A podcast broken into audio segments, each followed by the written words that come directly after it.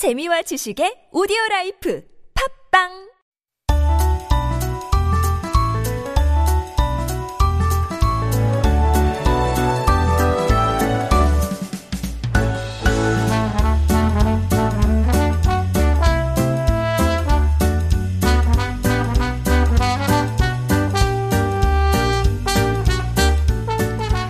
It is time for Making Connections, our weekly interview segment.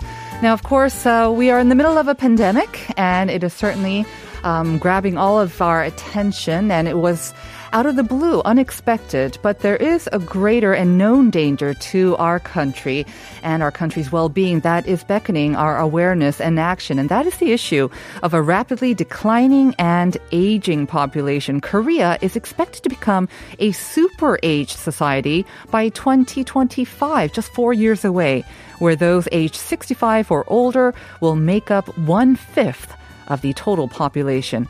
And Korea's seniors are also dealing with issues of loneliness, depression, as well as poverty. So our guest today is someone who saw this need and decided to take action. Mike Kim is director of the Asia Pacific Partnerships at Google and the founder of Korea Legacy Committee, which seeks to mobilize young Koreans to serve the older generations and also raise awareness of the epidemic faced by the so-called forgotten generation.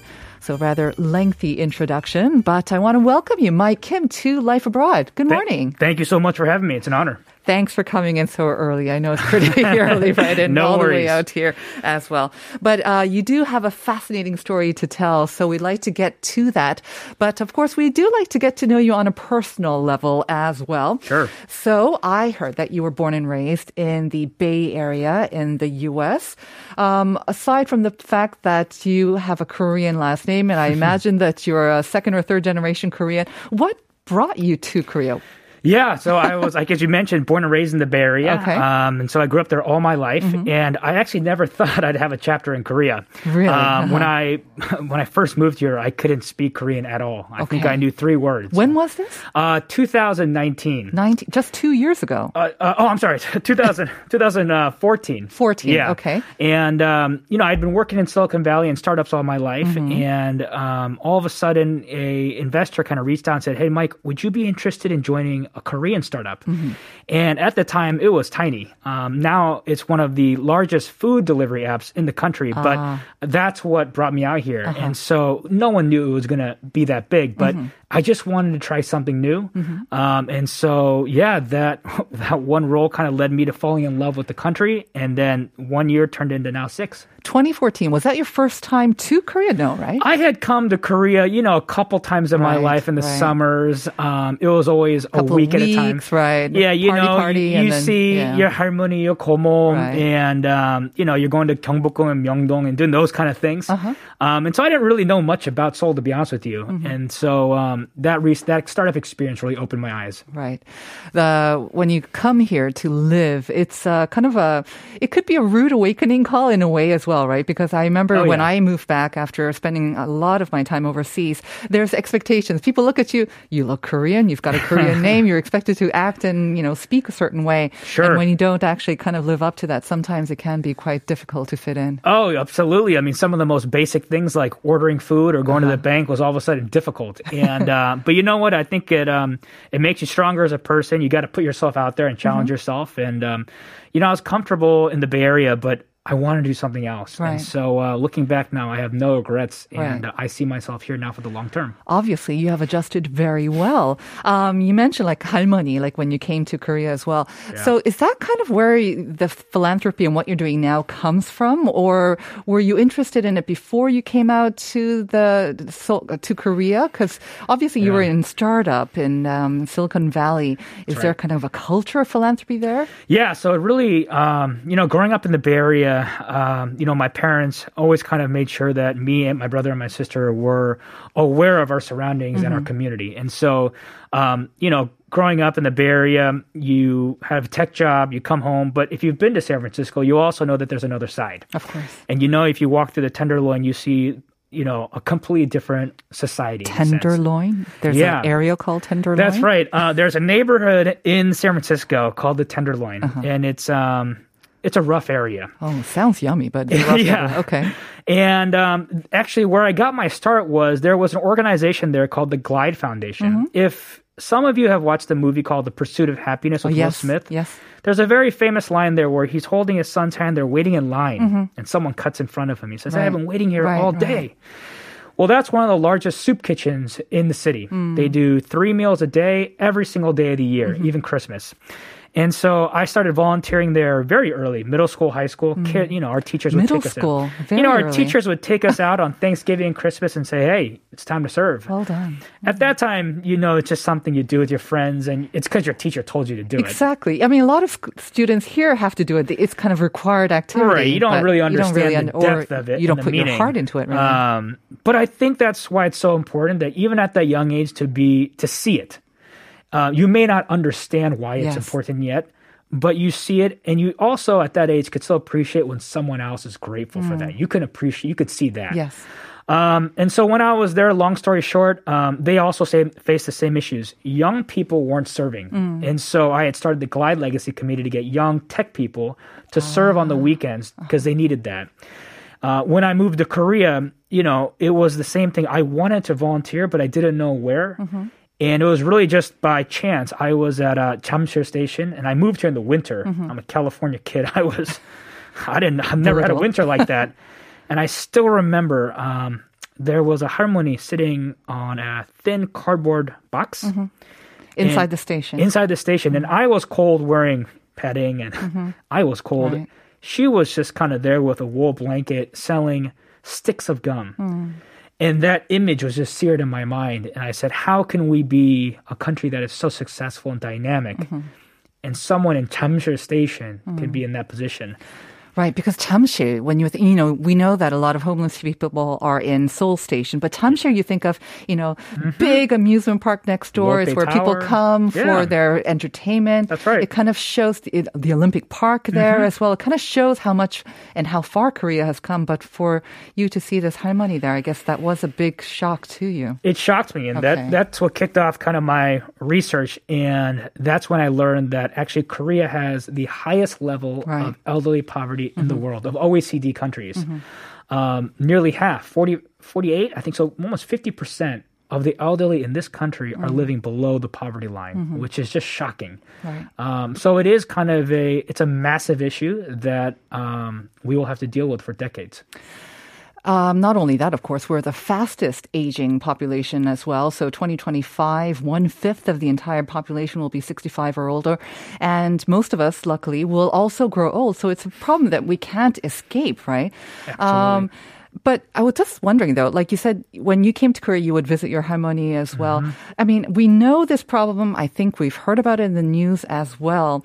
But what do you think? Um, why are they called the forgotten generation? Because obviously they have done so much to raise our country to where it That's is now, to to make sure that we we get educated as well.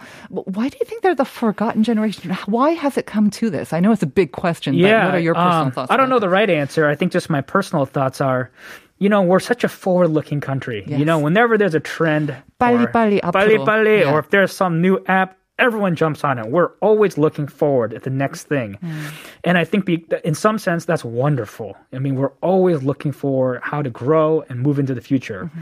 In one sense, though, it also means that we haven't, we don't take the time to sometimes look back Hmm. and think of okay, there was a lot of construction, there was a lot of growth, but because of that, there are some side effects. And like you mentioned, the generation that built this country is the one that is suffering. You don't go to many countries where you can still see the generation that built the country. You can't go to America and say, which generation built that? Right. You know, the Carnegies and the old generation is gone. This one, the people who built the bridges, the companies that, that create jobs now, they exist. But they're also at the tail end of not being able to, um, I guess, accept the the benefits of the growth of the country. You know, the pension system wasn't there before them. There wasn't a generation before them to pay taxes to support them. So that just means the ultimate responsibility to support them then is us. Right. And us can mean uh, you and I, and of course, Mm-hmm. it could also mean the government. And obviously, we kind of have to work together. That's right. Um, it's a huge problem, and um, it, it can't just be um, tackled by the young people. But so there are, of course, many, many fronts that we need to work on. What did you think that you can do, and what did you do about that? You're right. I mean, there's so many things that we need to do, whether it's uh, job training or housing. But the one thing that the Korea Legacy Committee focuses on is meals. Okay. That is the most basic human right. Mm. If anyone, the most ex- the, the most rich man in the world, if he goes a week without a meal, mm-hmm. he's not going to be a happy person. He mm. probably can't do the things he's good at. And so before we start doing every, anything else, job training or supporting them with other things, we have to make sure every elderly uh, citizen in this country has a meal and that they don't go hungry. Okay. We're not a country that doesn't have food. We have plenty of food. We just need to make sure that it gets to the right folks. So tell us now about the Korea Legacy. How did you come about to bring it, um, to set it up? When did you set it up? So really, honestly, it was just a small group of friends who said, "Hey, let's just kind of volunteer at a center." Just your, not your work friends, No, just, just your private just friends? okay. just some five. Uh, but I think it started with five or six friends. Pretty big name though, the Korea Legacy Committee. I Yeah. have to say. Was And, this your uh, idea? you know, the reason we had called it that um, is um, the term legacy means it's got to be something greater than you, meaning that when I'm long gone from this earth, the movement, and we call the Korea Legacy Committee a movement, meaning that there should be generations after us doing this work. Um, and so to get to your question, we basically, you know, a small group of friends would go volunteer, kind of do a soup kitchen, and then they would tell us, hey, we need more volunteers. And so I said, okay, we'll recruit. Right. So then we had a few more friends. And what we realized was there was actually an appetite from young people to want to give. Mm-hmm. Yes. They just didn't know where, Where. Mm. and how. The platform. I think that's the common question or the problem facing a lot of people. They want to help, they want to do something, but they don't know exactly where to go. There are the right. big organizations, but sometimes it doesn't appeal to them. That's Uh, right. Maybe there's too many steps to take as well. How did you recruit these people then? Just these are just friends, friends of friends of friends, okay. and um, but like you had mentioned, there's mm-hmm. not a lot of opportunities for just young people to join an organization built by young people. Right. This is a movement that isn't from some large corporation. Mm. It isn't government mm. funded. This is really young people putting five, ten dollars together, making into a larger sum, buying the toshiraks mm-hmm. and giving it out. Mm. And now we are starting to expand to uh, so college chapters because we also, like we said, the word legacy. It's important to bestow this culture onto the next generation. Right. And so we're excited to see the growth of our college chapters. Well, I think a lot of people are excited to hear about your initiative, including our listeners. So I just want to read out a couple of messages that we got during Oh. our interview from 2311 saying, What you're doing is amazing. Taking that kind of initiative, especially as a second generation immigrant, is not easy. Um, that does kind of actually, I was wondering, did you find it harder to sort of take this initiative and to continue it because you, uh, obviously, you're an immig- Korean American, but right. because you're not from here, was there any sort of cultural or language barriers? Um, you know what was interesting is because I had done the Glide Legacy Committee in America, Okay. I will say that actually coming here, and like I said, when I saw that Hanguk halmoni, what's different is when I see poverty in America, it still pains me. But when I see it as a Hanguk halmoni, Yes. I actually see my halmoni. And that's very Yeah, different. It is, It's uh, and maybe it's because of our race, and but I'm still a Kim. Of course. And when I see a Hanguk harabuji or halmoni mm. suffering, it just hits me much more deeper because okay. it actually it feels like my own. Mm. And I, so I think that's what um, it wasn't difficult as an immigrant or a second generation. It wasn't difficult to organize or to mobilize. In fact, I think it out. fires me up more. Okay. Um, because it's much more relatable. Another message from 8622 saying, Thank you for featuring this topic close to my heart. I've done a bit of volunteering in a soup kitchen here a couple of years ago, pre COVID. Is it possible to do this in these time now, in the COVID time now, without risk to the older people's health, waiting for the vaccine? And we'll look Hmm. into it again in the near future. Exactly my same question because I was also taking part in a soup kitchen in Chongno. And basically, for the past year, it has been on and off, on and off, more off than on, Yeah. and just handing out of toshraks. How have you been able to cope? Yeah, it's been a challenge. You know, we also want to keep our KLC family safe and our volunteers safe. Right. But we also, this is the irony, is that when things get bad, uh, when the cases rise, the people who are most vulnerable, who need those spaces, they don't. There are more people coming to the There are soup more kitchens, people right? I had the heard soup that. Kitchens closed, and then that was their responsibility. So what we've done is we've worked with you know, um, our team to make sure a we limit the number of volunteers. So if we used to have 20 or 25 every weekend, now it's maybe five or 6 We also make sure we rotate them, and then also we used to do um, seated meals at the soup kitchen. We no longer do that. We only Toshirak, hand out lunch, okay, outside, boxes. and they space themselves out. So, you know, we're trying our best, but one thing is for sure we cannot stop the work because of the pandemic. In fact, we have to do more because when, as you had mentioned, these places shut down, they have no meal. Exactly. Um, how do you get these young people on board? I mean, obviously, um, you started out with friends and friends of friends, and you said there is this great interest. At the same time, um, I think people can also be kind of skeptical and think that there's this generation gap between the young, especially the older, in here in Korea. Um, I know my mom sort of half jokingly, I think she said among her friends, there's this kind of belief that, you know, you actually need money to get hyo or to be mm. respected and treated well by your mm. children as well. For, so for young people who are faced with their own problems, you know, unemployment, housing problems, for them to reach out with their own time and money to these elderly people that they may not know, how do you get them on board? What's in it for them, Mike? That's a great question. And one of the things when you when we create a KLC Teakjuba or college chapter, mm. they have to go through an eight week leadership training. Eight Eight week? weeks. So every Saturday they're coming out and we're teaching them how to fundraise, how to mobilize, just like it was a grassroots campaign. And I actually also ask, like, this is a lot. And they say, well, we just want to find some kind of meaning. Hmm. I think that's the common, yeah, goal, right? I think that hmm. they're, if you look at the surface, people think that this generation's kind of shallow because Yes. all they're doing is like dancing in front of a camera. but if you scrape it below, what that really is saying is they're trying to find some type of meaning or mm-hmm, validation. Mm-hmm. And we're saying, look, you could either sit in front of a camera and dance, that's cool. or what I think what you really want to find is, hey, every single day I may not be the richest person in the room mm-hmm. or I may not have, you know, the top university on my resume, Right. but I still matter in this country. And that's why our leadership academy is about building young leaders. My ultimate goal is look, if you join KLC for a couple of years and you do you help the fight on elderly poverty, cool. But in 2 years you leave mm-hmm. and you learn some tools to build your own movement, to to take Korea to the next chapter. That's it. And 10 years, 20 years from now, my goal is hopefully young leaders have come out of the KLC Leadership Academy. They're running for office. Mm-hmm. They're, you know, fundraising for their own movements. And I think people are going to be very proud of this young generation because of the fact that our elderly has pushed us this far.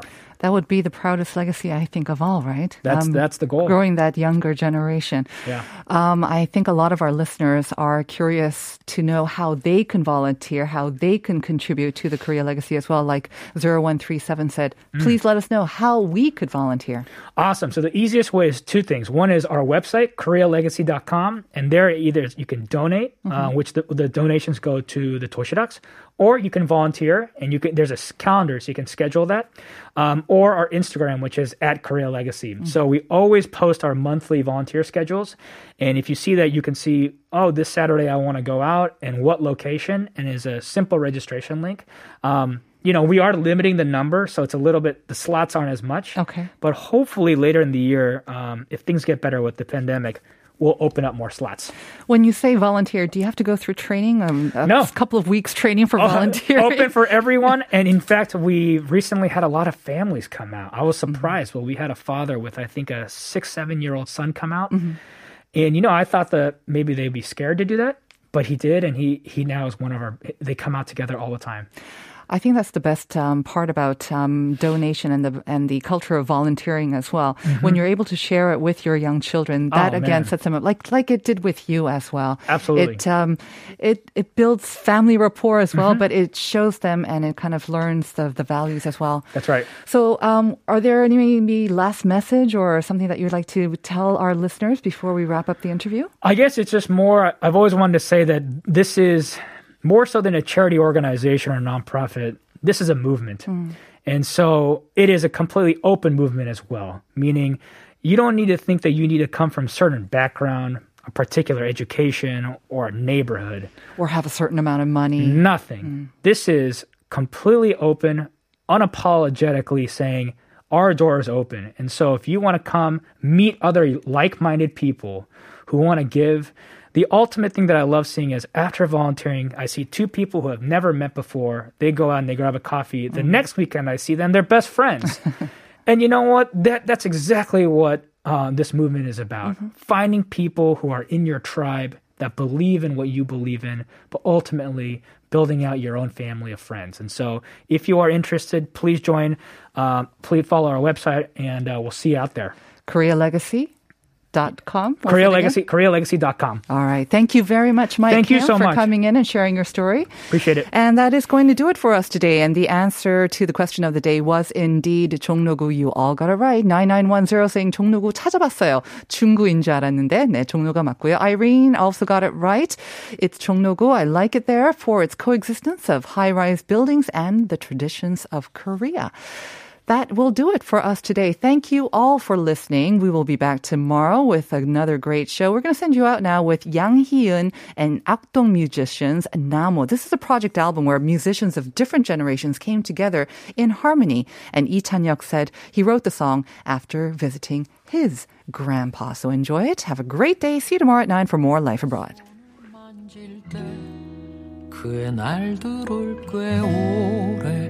그의 날들을 꽤 오래 엿보았지